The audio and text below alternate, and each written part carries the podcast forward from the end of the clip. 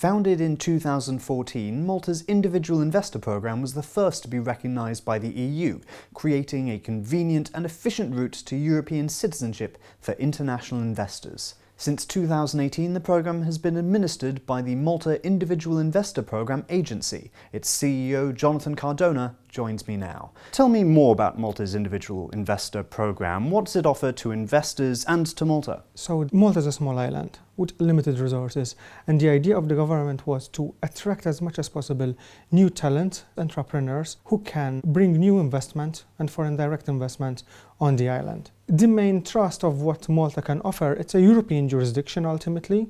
It's a very safe, stable, growing economy, and it can be easily considered as a second home for many people who are seeking to have a second base for their family. To Malta, it has offered a number of benefits. The program is based on a contribution, so there's direct cash input into our economy.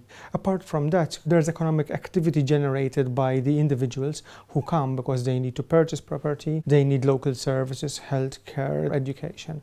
Over and above that, a number of these individuals over time have invested on the island. And I think that's the best part of the whole program, seeing real investment, which before was not there.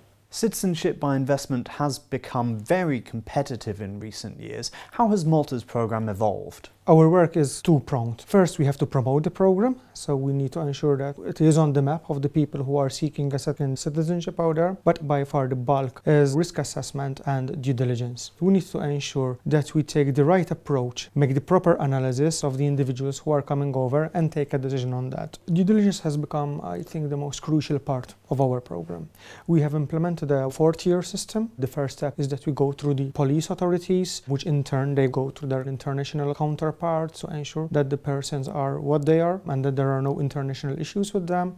Secondly, we check the application for correctness and completeness, so there are internal checks to ensure that all the documents tally the stories actually builds up. Then the third one is we have a number of service providers which help us bring information from proprietary databases, from intelligence on the ground. And the fourth tier is when we collect all that information with in-house intelligence, we build the picture of the family which has applied, and on that we build a discussion. After four years, we've built a lot of experience. We have modified and fine tuned and implemented new procedures to ensure the right checks and balances within our system. It's not a foolproof system because risk analysis is a mix between art and science. At the end, we have quite a bit of rejections as well. So we do reject between 20 to 25% of the people who apply. But I think that is the strength of our of our program. And what does the future hold for the citizenship by investment industry and for Malta's program in particular? I think the most important thing and something that Malta has been really advocating for is more collaboration between the different jurisdictions that have these programs. All of us do due diligence, all of us have checks, all of us identify the rotten apple. And I think what is important for the sustainability and strength of these programs is that they share this information in a secure and a legal way.